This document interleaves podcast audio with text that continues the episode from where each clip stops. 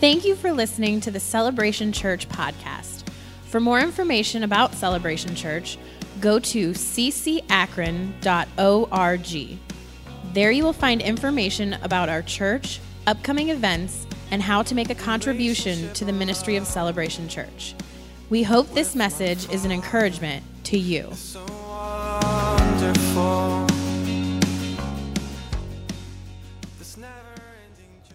Galatians chapter 6, if you have your Bibles.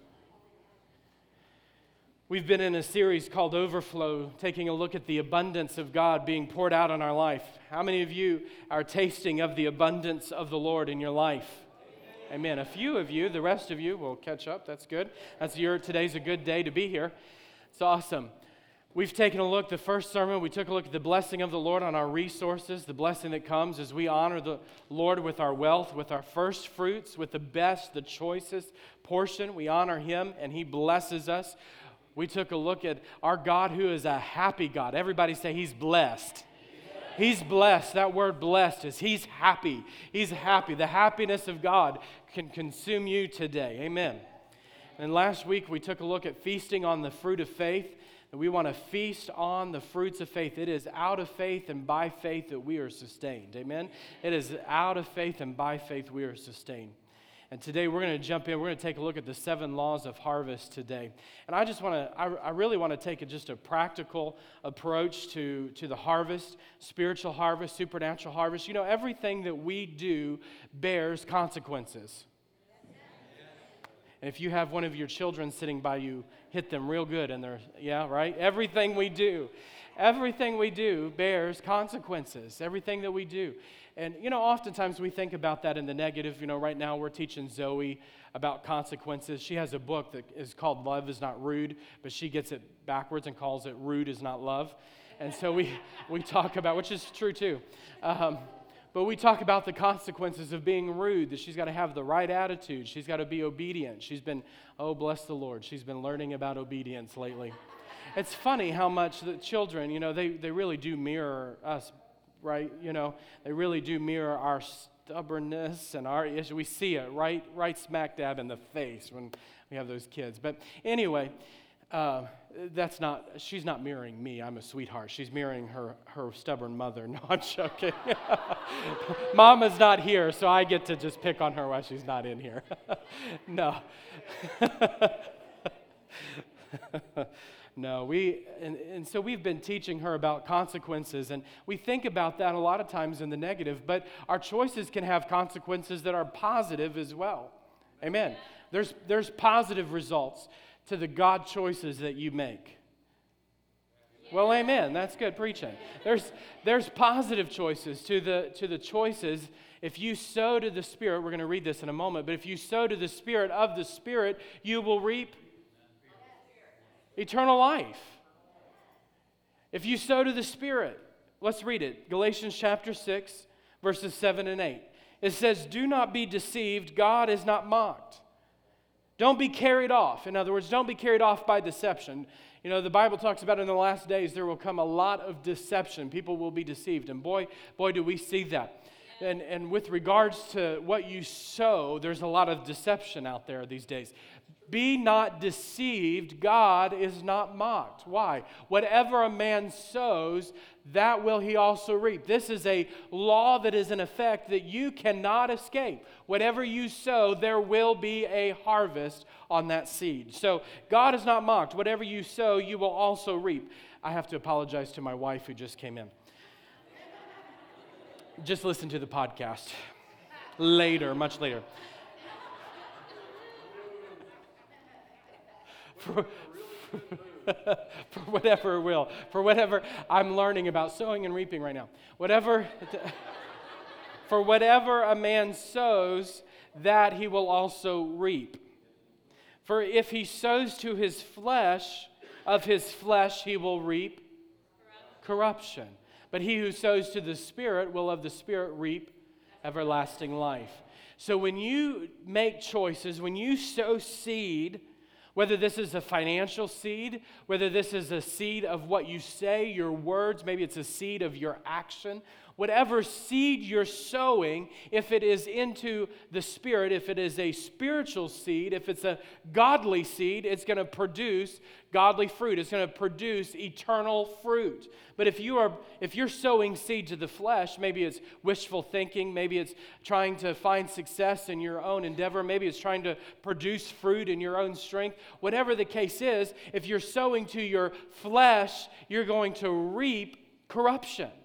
You're going to reap destruction. But if you're sowing to the Spirit of the Spirit, you will reap everlasting life. And so I want to take a look today, like I said earlier, a practical approach to spiritual laws or laws of the harvest. Number one, law number one, we reap only what we have sown. We will reap only what we have sown. We've talked about choices. Some choices we make are simple choices. They're limited, the, the effects of those choices. What toothpaste am I going to use today is a very simple decision that has sort of limiting effects, you know, could affect those around you. But limited effects. Other choices like career or whether you'll speak words of life or whether you'll gossip or you'll build someone up or tear them down. Those types of choices, sowing those kinds of seed, whether you will take that $10 and spend it on a Big Mac and fries and Coke and smoothie, whatever thing, other thing you want to clog your arteries with, whether you sow it into that or you sow that $10 into the kingdom of God.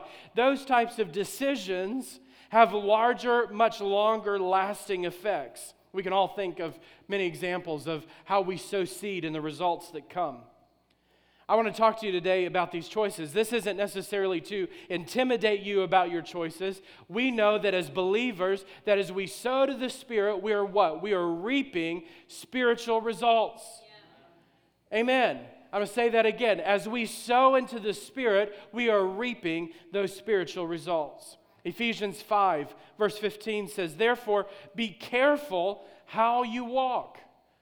Be watchful, be mindful of how you live, of how you walk, not as unwise men, but as what? As wise, making the most of your time because the days are evil. So you are aware, you're conscious, you're alert of how you're sowing your life.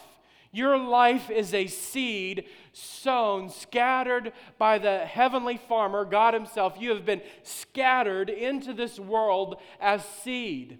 Your life is a seed, and Paul tells us that we need to be careful, we need to be watchful of how we invest our lives. Psalms 90, verse 12, David said, Teach us to number our days that we may gain a heart of wisdom.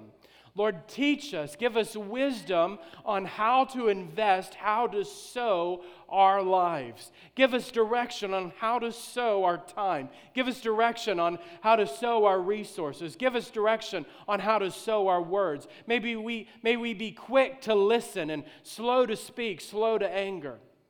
You know, we are the oftentimes the benefactors. That's a that's a good word for sowing and reaping. We're the benefactors of other people's decisions, of other people's choices. The, the benefactor, when I think of benefactor, a lot of times I think of life insurance policies. Because when you sign all those papers and you do all those tests, you have to what? Name your benefactor. Who's going to get the blessing of your sowing? You're going to give so much a month to that life insurance policy. Who's going to get the blessing if you die? right? If, if my wife may up my life insurance policy later today. We'll see how that sowing and reaping goes. if I don't come back from Florida, a shark didn't eat me because I didn't get in the water. Just telling you now. Benefact, there's positive, right? There's positive benefactors, positive results. We've, we have received grace from God freely. Each of us have received free grace from God. We didn't deserve it. We didn't earn it. There was nothing that we did to obtain it. God, we have become a benefactor of God's grace. We became a benefactor of the message of faith. Somebody told you about Christ. Somebody preached the gospel to you. Can you remember back when, when you got born again who preached the gospel to you? Can you think back to that, that life changing day? I can. It was at 20 Harville Court in Cottage Hills, Illinois, and it was in our, in our children's bi- building. I remember our, our children's church teacher teaching on Jonah and the whale, and she had this might kind of some of the youth in the front couple of rows may look at me and say, What in the world is that? Some of you sitting closer to the back might remember this. But flannel graphs. Anybody remember the flannel graphs? We had Jonah and the whale flannel graphs, and they had a black light. We were high tech. We had the black light flannel graphs, and she turned off the lights, and the black light came on, and Jonah was in the belly of the fish. And I thought, oh my goodness, I do not want to be Jonah in the belly of the fish. And I got born again and that changed that day changed my life. I didn't want to i didn't want to be like jonah running from the lord. I remember that day. I am a benefactor of that person's ministry. The message of christ came into my heart and i received grace by faith that day. So that was a positive. Now there's negative as well. Uh, oftentimes i say many of you who've uh, been around in any of my counseling meetings or classes may have heard me say this. We spend the first 18 years of our life learning how we ought to live, and the rest of our lives relearning how we ought to live. You know, we, we inherit sometimes those negative behavior patterns from our parents. We inherit those negative systems or cycles, or hurt happens, or bitterness happens, and we spend the rest of our lives figuring those things out. So sometimes we are the negative benefactor, right? Sometimes we're negative of others' choices. We're negative in the sense that we have inherited the sin of Adam. The sin of Adam passes from generation to generation to generation. This original sin is, is stuck to us. We are born in sin. That's what David said in Psalms that in sin my mother conceived me. So, regarding the choices of others, knowing that we are the benefactors of those decisions, knowing that we reap, we have to be careful. We must be wise in how we sow our lives, how we sow our time, our talents, our resources, our words. It is a call to us that we have to live a life of thankfulness. This law of understanding what you sow, you shall also reap, calls us to live a life of thankfulness. Paul told us in 1 Thessalonians, in everything, everybody say everything. Everything. everything. In all things, give thanks, for this is the will of God in Christ Jesus for you. Thankfulness leaves no room for self pity, and it invites only those who rejoice in truth. You can't be thankful and wallow in your self pity and your depression. When you put on thankfulness, God, I thank you for this season of life, even though it might be a hard time, even though it might be a challenging season. Lord, I thank you for this blessing that you've given me, that you're maturing me, you're developing me, you're changing me. Is anybody out there this morning? Thank you, Lord. You be clothed with thankfulness. You put on thankfulness, and self pity can't stay. Amen. It calls us to our moral responsibility that we are to love others. We are to love as God loved us. Matthew chapter 5 says, You have heard that it was said, You shall love your neighbor and hate your enemy. But I say to you, love your enemies, bless those who curse you, do good to those who hate you, and pray for those who spitefully use you and persecute you. Those are, this is one of those verses we just want to kind of take a magic marker through or tear out. Well, uh, maybe, maybe that was interpreted wrong. This is one of those challenging verses, but it's a call. Our lives, knowing what we sow, we shall also reap, calls us to live a life that honors God, loving others.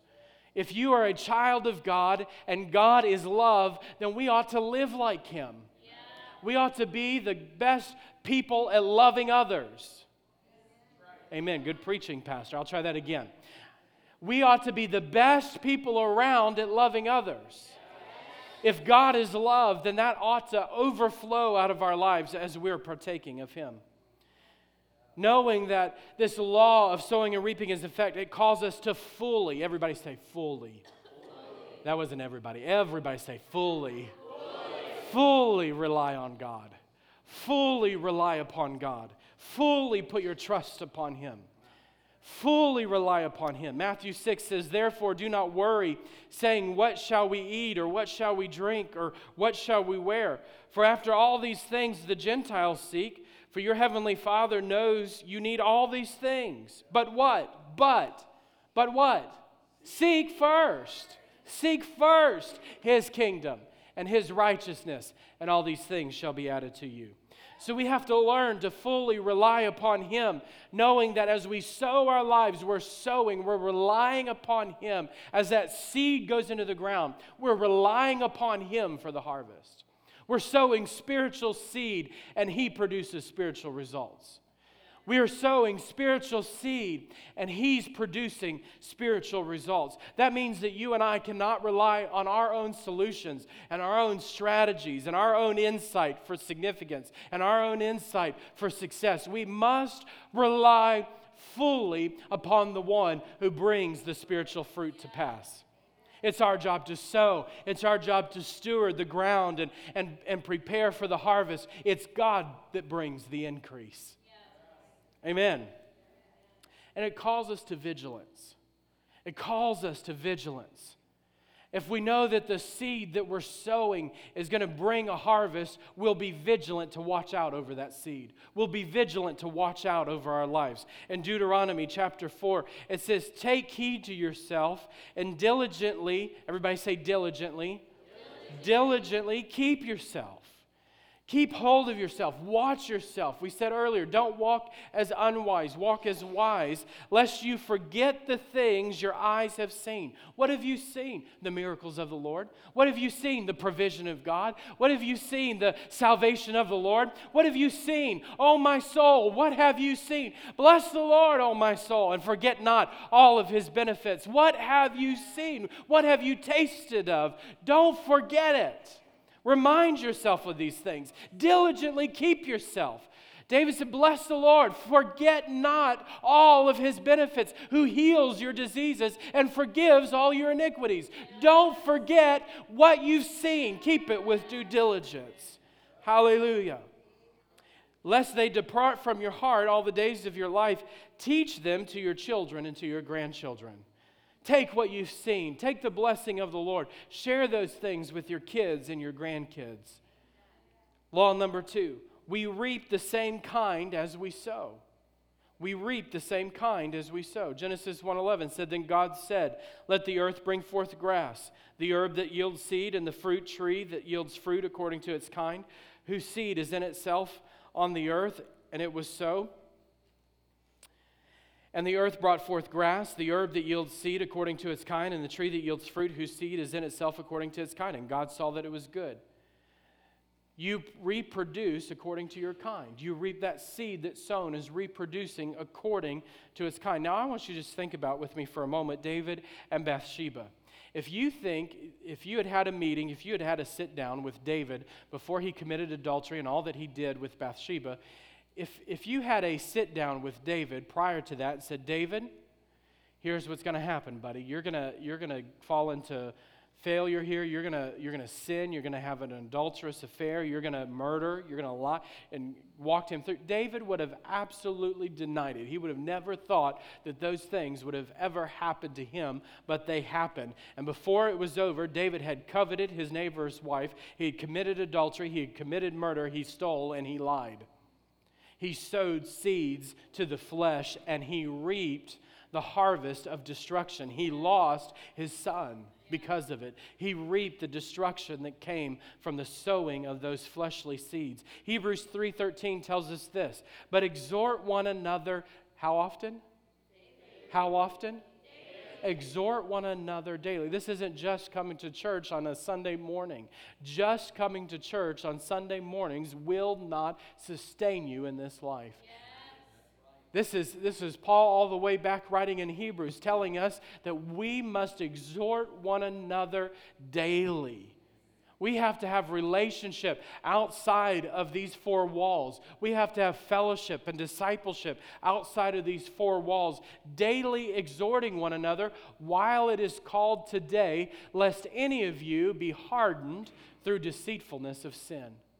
What happens is we get it, we live in the world. We're in this world, not of this world, but we're in the world and, and sinful people and carnal situations and the sin of our lives if we don't get the Word of God and someone encouraging us and exhorting us daily, what begins to happen is we turn hard hearted. The seed has fallen on hard ground and produces no fruit in our life. As sinners, we used to sow to our flesh and we reap destruction. The law of sin and death is at work in this life. Many of you are familiar with this. You, before you came to Christ, maybe you were sowing to relationships that didn't fulfill. You were sowing to drugs or, or alcohol or addictions, whatever it might be, you were sowing. Maybe it was a, an addiction for success in this life. Whatever the case is, you were, you were sowing seed into the fleshly carnal nature and reaping destruction. You were reaping a broken family. You were reaping, you were reaping a broken body. You were reaping emotional trauma and stress. You were reaping of this carnal nature, the law of sin and death. But when we were born again, the power of the law of sin and death was broken over our lives. We can now live according to the law of the Spirit of life in Christ Jesus now we are able to sow into the Spirit. We weren't able before,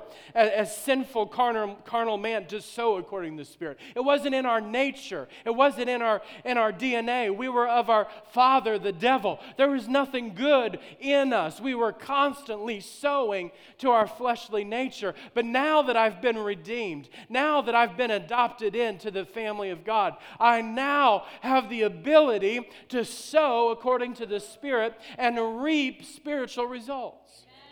I can sow my tithe and reap spiritual results. I can sow my words of life and they produce life in people and not death.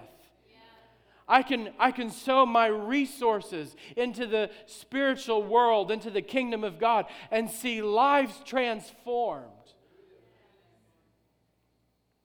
spiritual life, the law of the Spirit of life in Christ Jesus. The seed that you sow reproduces according to its own kind. You cannot sow discord and reap unity. You cannot sow hate and reap peace. You cannot sow injustice and reap righteousness.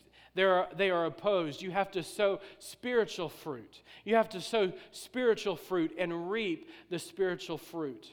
Sow spiritual seed and reap the spiritual fruit. In Matthew chapter 12, Jesus called the, the Pharisees a brood of vipers. How can you, being evil, speak good things? For out of the abundance of the heart, the mouth speaks. A good man out of the good treasure of his heart brings forth good things, and an evil man out of the evil treasure brings forth evil things. So as you and I begin to sow we are sowing out of the abundance of our heart. If you are living a spiritually renewed life, out of your heart ought to be flowing the well springs of life.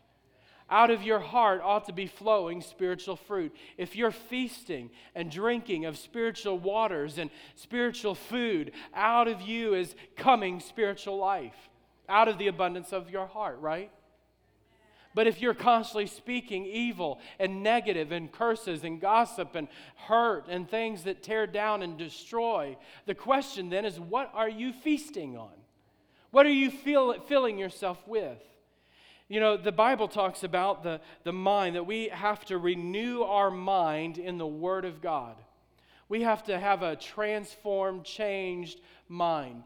What begins to happen is if we sow, think about this for a moment, if you're sowing thoughts of the goodness of God in your life, if you're meditating on the goodness of God, those thoughts about the goodness of God are going to move down your, this track into your heart. They're going to come out of your mind and they're going to move right into your heart. The meditation of the goodness of God is going to flow from your mind, moving from just a thought into the deep parts of your heart.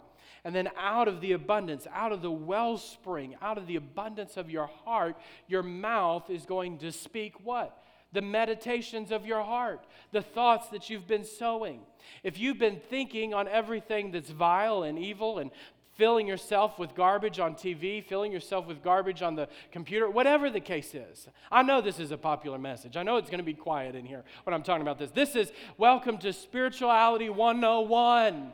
This is basic Bible. If you fill your brain, if you're thinking on things that are of peace, of good report, that are spiritual life, you're thinking on those things, they become the meditations of your heart. And out of the abundance of your heart, your mouth speaks. We're talking about sowing seeds today. If you're sowing thoughts, they're going to reap actions. Eventually those thoughts you're sowing are going to reap actions. If you constantly think, man, I wish I could punch my coworker, they drive me crazy. I can't believe, oh my goodness. Guess what's going to happen? Hopefully, you're not going to punch them, but you never know. You're definitely going to be at strife.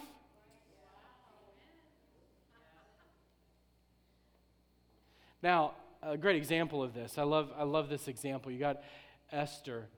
In, in the story of Esther, there was a man named Haman. Everybody remember Haman? What did Haman do? He built the, gallows. He built the gallows to hang all the Jews. He sowed his seed. But the spiritual seed always outweighs the seed of the flesh. He sowed his seed, and God took what he meant for evil and turned it for good. Mordecai was recognized, and Haman found himself hanging from his own gallows. You sow your seed, and you will reap according to its kind. Law three we reap in a different season than what we sow. We reap in a different season than what we sow. Too many times, as, even as believers, we go out throughout the week and we sow, as it were, as the old saying goes, we sow our wild oats. We go out, we live how we want to live, we do what we want to do, we say what we want to say, and we come to church on Sundays and pray that God brings a crop failure. We hope that the seed we've been sowing doesn't produce the fruit that we've been sowing throughout the week. We come into church, we get down on our knees, we cry, Oh God! And we, we've been taught that God's merciful, and He is, but, but somehow we think that, that the fruit of our sowing throughout the week isn't going to come to pass. And, and I pray oftentimes for the mercy of the Lord, and yes, He does many, many, many, many times. Oh, He has mercy. But there are consequences, there is a there is a reaping of the fruit that we're sowing. Galatians 6 7, we read it. Do not be deceived. God is not mocked, for whatever a man sows, that he will also reap. So if you're sowing hurt, if you're sowing fear, if you're sowing rejection, those things you're going to reap. Genesis 8:22 While the earth remains seed time and harvest will not cease sowing and reaping we live in a world that's instant gratification we live in a society that wants everything now. We live in a, in a culture that says, to thine own self be true. And we want everything now. We want pleasure and we want it now. We want what we want and we want it now. If we don't see the immediate results of our seed, we get frustrated and we, we leave the seed behind. If we don't see the results we want, well, I tithed, I gave my 10%, and I'm still in, in financial hardship. Well, stop spending money that you don't have. You know, we right, right, we we sow and we want the result today. We sow and we reap in a different season. The result is is we end up with people who want to reap without sowing, or they want to reap an immediate result, or they want to reap something different than what they sowed. Well, if you constantly are sowing hurt and hard things into people's lives, you're going to reap but if you're sowing love and you're sowing joy, you're sowing peace, you're sowing righteousness, you're sowing the word of encouragement into people's life, you will reap that reward. In 1 Corinthians 15, it says, Therefore, my beloved brethren, be steadfast. Be steadfast. Be immovable. Always abounding in the work of the Lord, knowing that your labor is not in vain in the Lord. When you sow in the Lord, it may be months before you see the result of that. But know the seed's in the ground. Yeah. The miracle is in the seed. The miracle is in the seed. That little, that little tiny seed contains all the DNA, everything that is needed to produce life and a crop after its kind is located in that seed. Get it in the ground, and the miracle is going to happen. Amen. Get it in the ground, and a miracle is going to happen. We were talking with Chris and Alicia, and I, I, think I can pick on them in this, but, but they, they are faithful stewards. They've sown and sown and sown and sown, and they're faithful in their, in their. Matter of fact, they were joking. They got their, their uh, giving statement, they're like, that's got to be way too much. We, we don't even make that. If you take 10%, we don't even make that. But that's the blessing of the Lord. And they've turned around, their, their child care is taken care Every time, this whole move, everything, God's just providing along the way for them. That's the result of sowing and reaping. Sowing and reaping. You might reap in a different season than what you've sown, but you will reap. Those who wait on the Lord, I love that. Wait on the Lord and He'll renew your strength. If you're waiting on God, trusting in Him, resting, learning to rest in Him, that He is the God of the increase, He is the God of the harvest, He is developing His character and His integrity on the inside of you. He's establishing you in who He is while you wait on that harvest. God, I trust you. You begin to water that seed. You begin to nurture the ground. You, you begin to take care of, of the soil around it. You begin to sow and, and water. You begin to water and nurture that and stand on the Word of God.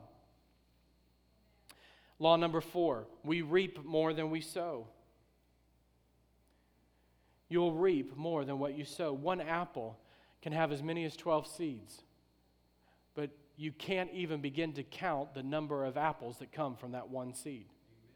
You'll always reap more than you sow. We'll talk about it in the next law. You'll, you'll reap in proportion to, but you're always going to reap more than what you sowed. Think about this your words. Think about the power of our tongue. How, how small our mouth is compared to the rest of our body, but how much trouble it can get us into. Think about how much blessing Think about how much blessing it carries. Think about how much blessing can come from the words that we say, and think about how much strife we can, can bring as the result of what we say. James says this in chapter 3 so also the tongue is a small part of the body, and yet it boasts of great things. Behold, how great a forest is set aflame by such a small fire. And the tongue is a fire, the very world of iniquity. The tongue is set among our members as that which defiles the entire body and sets on fire the course of our life, as is set on, he- on fire by hell. We can speak spiritual words of life that produce spiritual fruit. Law number five we reap in proportion to what we sow. We reap more than what we sow, but it is always in proportion to what we sow. In 2 Corinthians 9 6, it says, But I say this He who sows sparingly will also reap sparingly, he who sows bountifully will also reap bountifully. It's in proportion to. That word in the Greek in 2 Corinthians, bountifully, it's actually a play on word. It's a compound word that Paul's created, and it actually means that your collections or your offerings will be bountiful. That you will sow bountiful offerings, bountiful collections, and you will reap bountiful, bountifully in your life. In Luke chapter 6, give and it will be given to you. Good measure, pressed down, shaken together, running over, will men put into your bosom. For with the same measure that you use, it will be measured back to you. Proportional return. Matthew 19 through 20, Matthew 19, 29. Everyone who has left houses or brothers or sisters or father or mother or wife or children or lands for my name's sake shall receive a hundredfold in this life and inherit eternal life. Both in this life. The blessing of the Lord will be on you in this life and you will inherit eternal life. Ephesians 3:20, one of my favorite scriptures. Now to him who is able to do super abundantly, exceedingly abundantly, super above. It's a compound word. Paul can't even describe the work that God wants to do in your life. He made up words. You can't even describe it. He did. He literally made up words. You can't even describe what God wants to do in your life. It's super abundantly above all that we can ask or think. In what? In proportion to, in accordance with the power that is at work within us. Sowing the seed, taking the, the deposit of God in your life, whether it's His power that's working within you, the, the resources that He's given you, you take what He's deposited and you begin to sow it, and in proportion to what you sow, you will reap. Law chapter 6, or law chapter 6, law number 6. Law number 6. We reap the blessing only if we persevere. We will reap the blessing only if we persevere. Evil comes on its own. You will reap if you persevere. You will reap the blessing, the spiritual reward, only if you persevere. Natural law is that evil comes on its own. This world is set in order by natural, by natural law, law of sin and death. As spiritual beings, we come under the law of the Spirit of life in Christ Jesus, but we have to live according to that law. We have to stay in accordance with that law. The minute that we come out from underneath that law, it's like stepping out from underneath uh, an umbrella. You're going to get wet. You got to stay under that law. You've got to operate under that law. Weeds happen naturally. You don't have to do anything to get weeds. Right? You don't have to do anything to get weeds. Evil is coming whether you want it to or not. It takes spiritual determination to continue on and reap the spiritual reward. We had our neighbor, it's funny, they have this. Um, I don't even know how to describe it out in front of their house. It's like a, it's a, supposed to be a piece of landscape. It's a large mound of dirt. I don't know. And they've got all sorts of flowers and stuff. I don't really don't know how to describe it. It's a unique piece of landscape. But in it, they have all sorts of flowers and different things. But they also have something else growing in their flower garden a bunch of weeds. And it was so funny. They, they came out one day. We were doing a bunch of yard work in our yard, and they were, husband and wife came out and they start pulling. Uh, they must have been out there pulling weeds for hours. I mean, they had, and they, it looked good. They had it looking good. They, they even took some of our overflow plants and planted them. And I mean, they had their, that mound of dirt, whatever it was, looking good. The weeds were gone. They had mulch. It looked good. But then what happened? They didn't take care of it. They didn't take care of that mound. They didn't keep weeding it. They didn't keep take care keep taking care of it. And, and I got back from China, and it looked like a, a weed farm. The, you couldn't even see the you couldn't even see the hostas they had planted because they were ate up with weeds. But that isn't that what happens in our life. There's always weeds that will grow up in our spiritual blessing if we if we don't maintain. If you don't maintain your life. If you don't keep your life with diligence. Well, praise the Lord, I'm born again. But you've got to keep your thoughts with diligence. Praise the Lord, I'm born again. That's all. You got to pray in tongues daily and walk in the Spirit daily. Praise the Lord, you're born again. You've got to worship and fill yourself with the word. You've got to keep yourself with diligence if you want to obtain the blessing that's been made available to you. God brings the increase, but it's our responsibility to take care of the farmland. He brings the harvest, He brings the crop, but it's our responsibility to take care of the farm. You know, it's funny, I grew up, we, we were surrounded by, by farmland on, on three sides, and the fields. And those farmers had to work that soil. I'm not a farmer. I just observed. But I could tell you, man, I could tell you when the farmers had been out because our car was covered with dust. Those combines would come through the those things that do this and till up the ground, whatever you call all that equipment machinery, but man, they worked the ground and they they had a crop. Every every season there was a crop uh, full. It was overflowing. But they had to work. They had to maintain that soil. They had to maintain the ground. They had to put the nutrients in. You and I are responsible to maintain the soil of our lives that God can produce a heavenly fruit in us. Matthew 13 says another parable he put forth to them, saying, The kingdom of heaven is like a man who sowed good seed in his field, but while men slept, what happened? His enemy came and sowed tares among the wheat and went his way. The enemy always want to, wants to sow doubt, he wants to sow fear, he wants to sow confusion. He's always throwing out weed seeds in your field. He wants to put a spot on your, on your love feast. He wants to put a spot on your faith feast. He wants to put a spot right in the middle of what God's doing in your life. It is our responsibility to keep those things that God has given us with due diligence. Let us not grow weary, Galatians 6 9 says. In connection with our giving, in connection with our sowing, he says, don't get weary in doing good.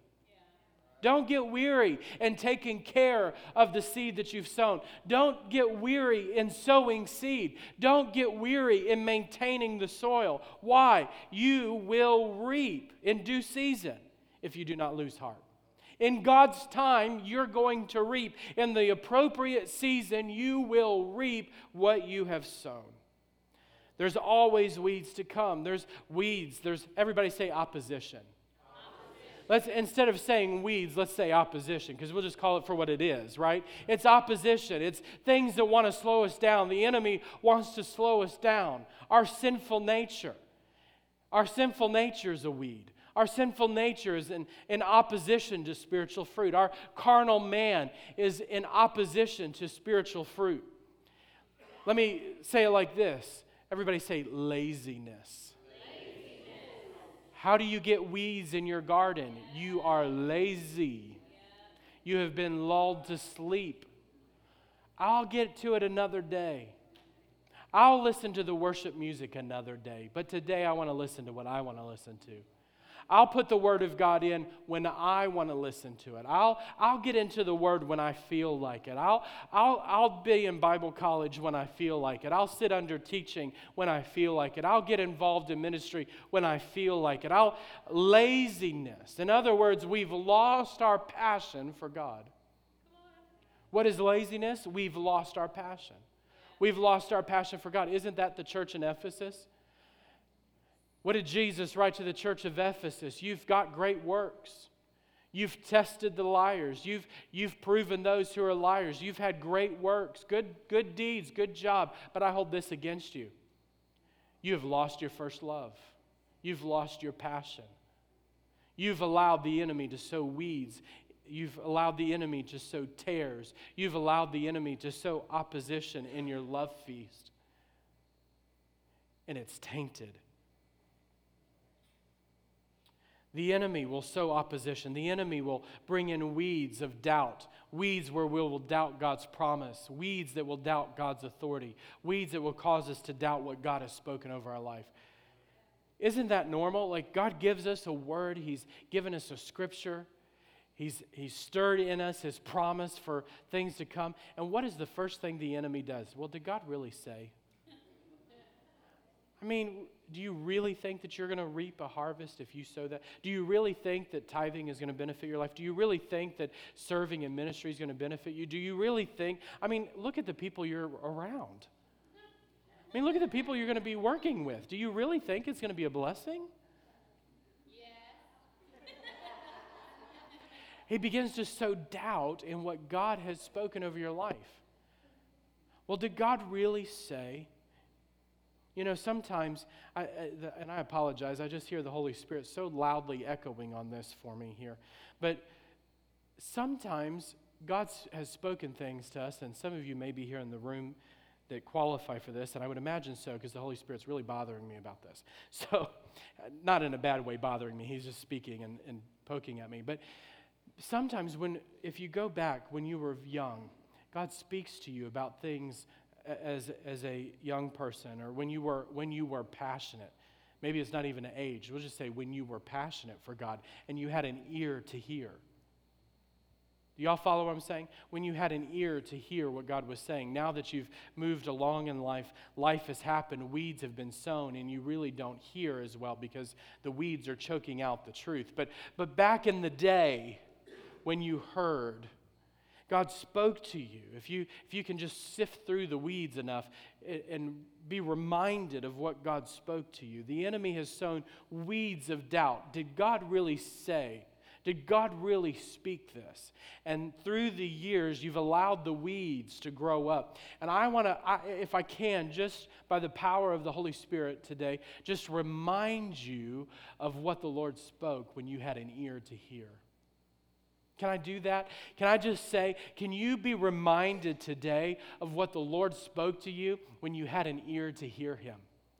And what He promised you, and the word that He deposited into your life, and the things that you were hoping for. And yet, somehow, opposition has come, life has happened, the weeds have grown, and God's saying today it's time to tear up the weeds. It's time to root out the, the weeds of bitterness. It's time to root out the weeds of offense that others have sown into your life. It's time to weed out the, the roots of doubt that are in your life and trust God again.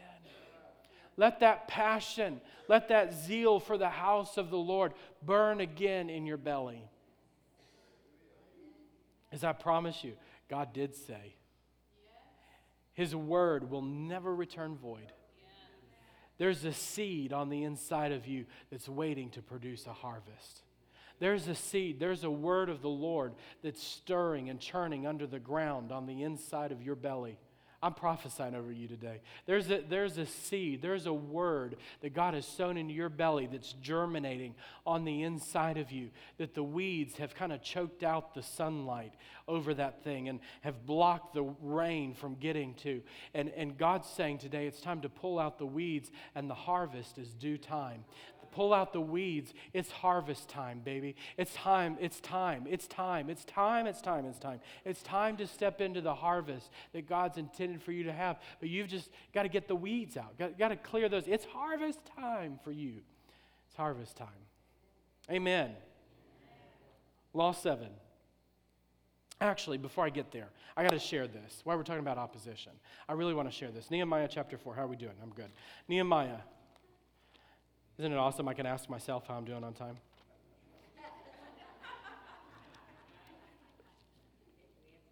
and I answered myself.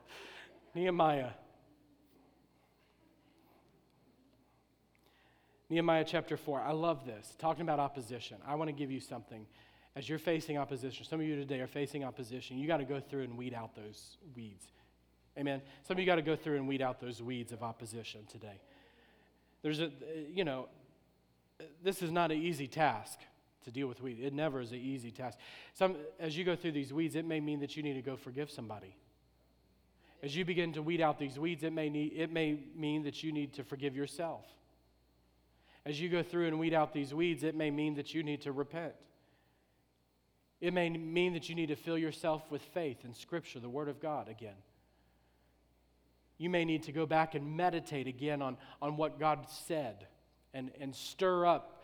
Go stir up the fountains of the deep. Go unclog the, the wells that were dug so long ago. Go, go, go meditate again on the word of the Lord for your life.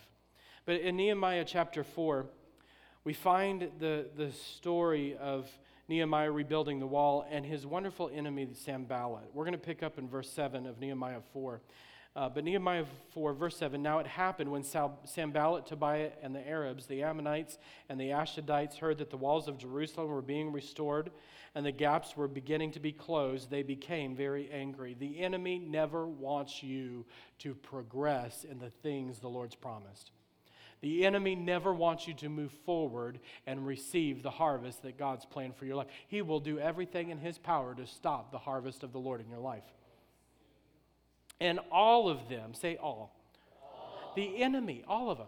All, the, the main dude, all the way down to his little henchmen, all of them conspired together to come and attack Jerusalem and create what? Doubt. God is not the author of confusion. The enemy comes to bring confusion. Did God really say doubt? They conspired together. That's a powerful word. The enemy will always conspire to bring confusion and doubt in your life. Nevertheless, verse 9, nevertheless, we made our prayer to God, and because of them, we set a watch against them day and night. They were proactive.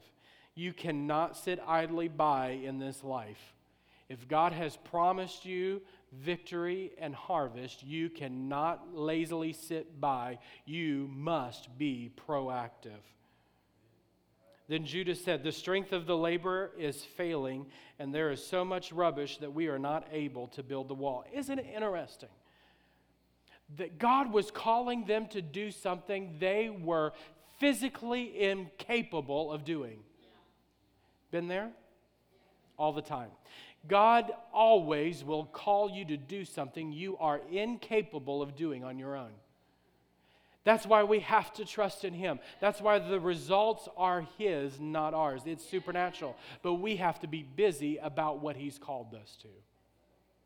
If God has called you into the ministry, then you need to get yourself in Bible college. If God's called you in the ministry, then you need to sit under pastoral leadership and learn what it means to be in ministry. If God's called you to lead a small group, then you need to start a small. group. You need to learn. You need to come alongside of someone that's hosting or leading a group and get involved and start learning how to do that. If you feel like God's told you to be, uh, God's given you a gift of stewardship and you have the ability to be a, a exceptional in stewardship, and that's what God's called you to. Some people that gift. Then get under someone who has that gift and is a, is a steward, a great steward of their resources, and learn what it means to have a gift of stewardship.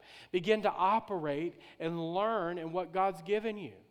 When God called me into ministry, well, let me back up even further than that. When I, when I realized that I had a prophetic gift in my life, that one of the gifts of the Spirit was prophecy in my life, or I had to, I had to find somebody, I had to begin to read the books, I had to study those who've been proven faithful. I had to connect with people that understood that gift and begin to mature in that gift in my life. Amen. Hello. Anybody out there? You got to take you got to take ownership and responsibility for what God's given you and begin to steward and disciple that gift. Gifts come in an instant. The harvest when, when the harvest comes, it's like overnight it happens. Suddenly it happened. Like, whoa, where'd that come from? Nobody, none of us go out and stand over a flower and say, hmm, when you coming up? When you I'll speak positive thoughts over you and you'll bloom quicker. No, none of us do that. We plant the seed and then, you know, a month later we go, oh, there's that plant. Wow. How look how beautiful that is. So in verse 11, it says, And our adversary said, They will neither know nor see anything till we come into their midst and kill them and cause the work to cease.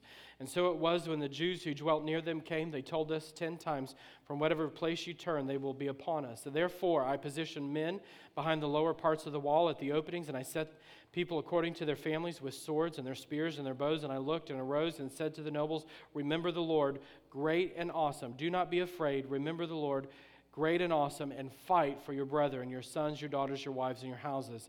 And it happened when our enemies heard that it was known to us and that God had brought their plot to nothing, that all of us returned to the wall, everyone to his work. And so it was from that time on that half of my servants worked at construction, while the other half held the spears, the shields, the bows, and wore armor, and the leaders were behind all the houses of Judah. And those who built on the wall and those who carried burdens, loaded themselves so that with one hand they worked at construction and with the other held a weapon. And every one of the builders had his sword girded at his side as he built and the one who sounded the trumpet was before me. I love this. The enemy's trying to come in and stop the work of the Lord. And so, our response when the enemy comes to bring opposition, tries to stop the harvest that God has intended, the first thing that we do, it says that they had a mind to work in verse 6. They, the people had a mind to work, they had determination. You have to be determined to receive all that God has promised for you. You have to have determination that what God has spoken over that seed you've sown, you will reap if you faint not. You have to have determination of what God's called you to. And they prepared themselves to fight and to work. They prepared themselves to fight the enemy and they prepared themselves to work. They had both. They, it wasn't one or the other. They were ready for whatever was to happen. You've got to prepare yourself for what God has has intended for you. It's awesome. So, so if God were to bless you, if you sowed $100 today and you're expecting 100,000 or whatever in return, are you prepared to handle that? Are you prepared to handle the blessing that God wants to give you? Prepare yourself. And then it says, Do not be afraid of them. Take courage. Everybody say courage. courage. Take courage. When the enemy wants to bring opposition, to sow weeds in your life, take courage. The boldness of the Lord is on the inside of you. I'll say that again. The boldness, the courage of the Lord is on the inside of you. Do not be afraid. Take courage. Don't let this word, Joshua, depart from your mouth. Take courage. Every piece of property that I have promised my people is coming your way. Take courage. Remember the Lord. It says, remember the Lord. Meditate on Him. Meditate on the goodness. Has He ever left you before? Has He ever left you high and dry before? Has He ever not fulfilled His promise towards you before? Remember the Lord. Remember the goodness of the Lord in your life. Don't allow the opposition. You will reap if you faint not. And law number seven. Law number seven. You can't change your past harvest, but you can do something about your future. You can't change your past harvest. If you had a bad harvest year, you can't change it. You can't change the consequences of what happened yesterday. But you can be determined to sow the seed that will produce the harvest that's needed in the future. You can't go back and change what happened. Stop judging yourself over the past failure. Stop living in fear. You can't change the harvest of what's happened. Forgive yourself. Forgive yourself and realize going forward, I'm sowing seed that's going to produce the fruit that's needed in my life. Don't judge your harvest according to someone else's. God didn't call you to have a harvest like someone else. God gave you seed to sow that produces a unique harvest to your life. You are a unique expression of the glory of God. Don't expect that your harvest is going to look like someone else's. I love what Paul said in Philippians 3 not that I've already obtained this or been perfected, but I press on. I press on to take hold. I can't worry about what, what the harvest looked like yesterday. I can't worry about what the harvest looked like two years ago. All I have control over is what I'm sowing into the ground today. All I have, I listen, you know, you might be saying with regard to your finances, you know, I've not tithed, I've not honored the Lord with my first fruits. You can't change your past. Start today. Put your offering in the offering box. Start sowing your seed today. I, you know, I've blown it. I've said things that were hurtful or, or wrong, and, and, I, and I regret what I've said. Listen, stop living there. You can't change the past. Repent if you need to repent. Apologize if you need to apologize. Ask for forgiveness if you need to ask for forgiveness. And start sowing the seed today of spiritual life. You can't change your past harvest. And the other thing I'll say to you why on earth do we feel like we're failures all the time? Consider for a moment where you were when Christ called you. Oh, I can't believe I didn't have, my harvest wasn't this big. I want to harvest that big. And I want this, and, and I should have gotten this and this. And Uh, what do we do? We compare ourselves all the time, and we feel like failures all the time. Stop. Consider where you were, you foolish thing. Isn't that what Paul says? For you see your calling, brethren, that not many of you were wise according to the flesh, not many mighty, not many noble are called, but God has chosen what? The foolish. The foolish things, the verse, the foolish things of the world to put to shame the wise. And God has chosen the weak things, 1 Corinthians 1. God's chosen the foolish things and the weak things of the world. He's chosen you. You were foolish. You are foolish. You are weak. Weak, foolish things. God chose you, and He's perfecting you, and He's changing you. You were, you were a failure. You were full of everything evil. You were full of everything vile. And God placed his hands on you. He grabbed you up by the collar of your neck and pulled you up out of the pit of despair, out of depression, out of anxiety, out of worry, out of sin, out of fear, out of He's pulled you up out of all of that stuff. So how is it that you're a failure? You've been identified with the name of Christ. You're a joint heir with Christ. You feel the ugly thing. Stop calling yourself a failure.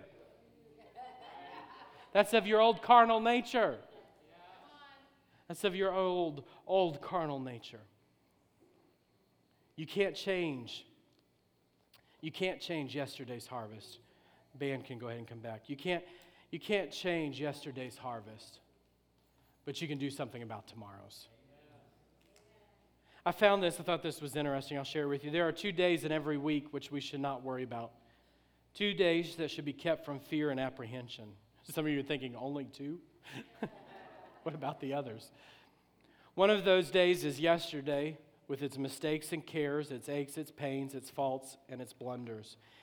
Yesterday has passed forever beyond our control.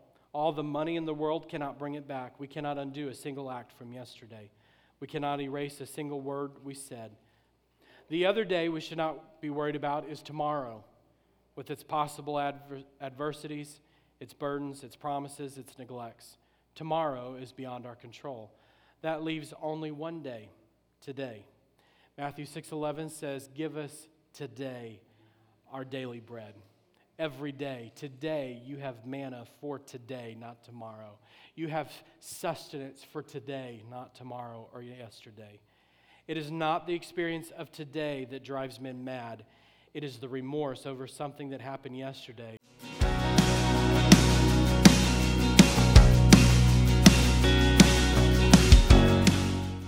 Thank you for joining the Celebration Podcast.